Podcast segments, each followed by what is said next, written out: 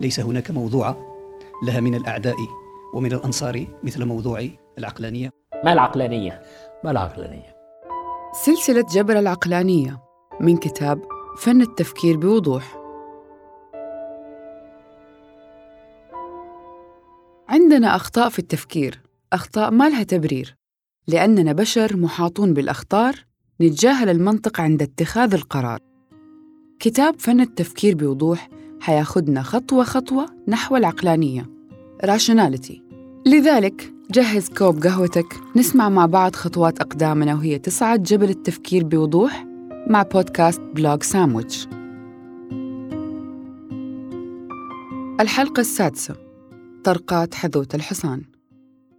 الأرقام لا تكذب. واسألوا عبد العزيز. عبد العزيز شاب مرتب مهتم بهيئته. يحب كتب الفلسفة والفنون الحداثية.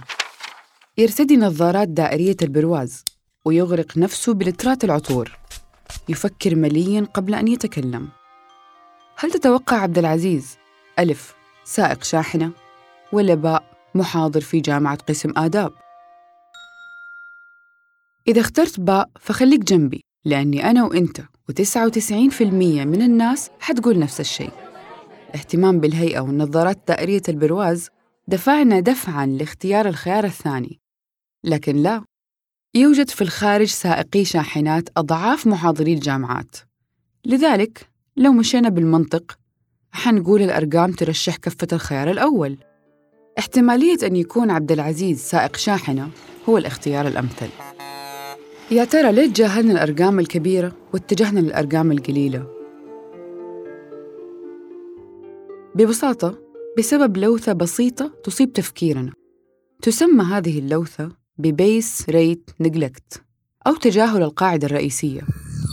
بحسب الكتاب هذا الخطأ هو من أكثر الأخطاء المنطقية شيوعاً في تفكيرنا كبشر. نحن عشاق صنع صور نمطية للناس. وبسبب هذه الصور النمطية نجري بلهفة للحكم بحسب الصورة النمطية. حتى لو كانت الأرقام تقول عكس ذلك. خلينا نختبركم بمثال آخر إذا ما عندكم مانع. شاب في كندا تم طعنه بجانب محطة قطار وكاد أن يتوفى.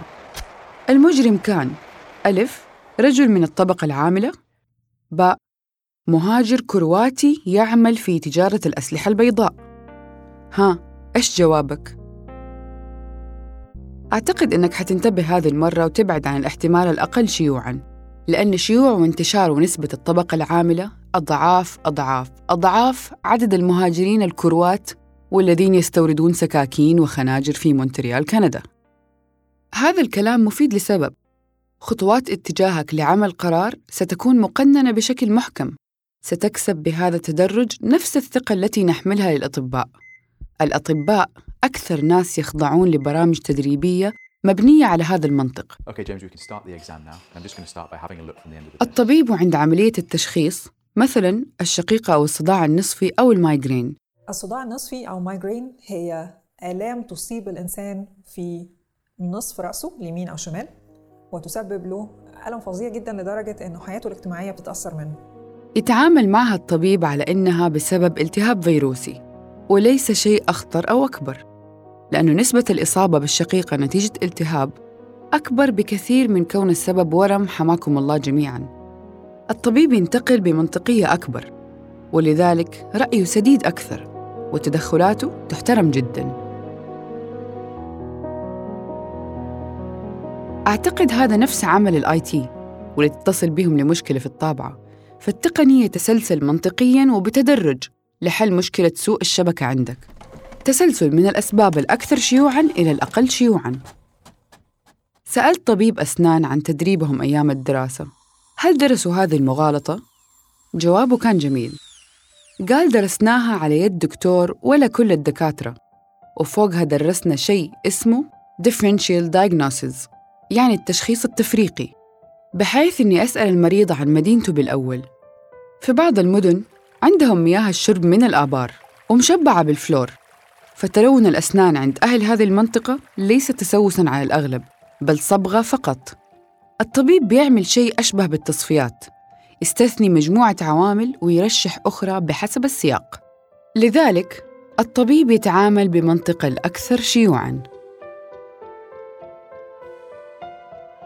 في النهاية نقول لرواد الأعمال وبزنس من وبزنس وومن المستقبل انتبهوا لهذه المغالطة. فكثيرا ما يكون ضحيتها رواد أعمال جدد. ادرس مشروعك أكثر ولا تغفل الأرقام. فالأرقام لا تكذب.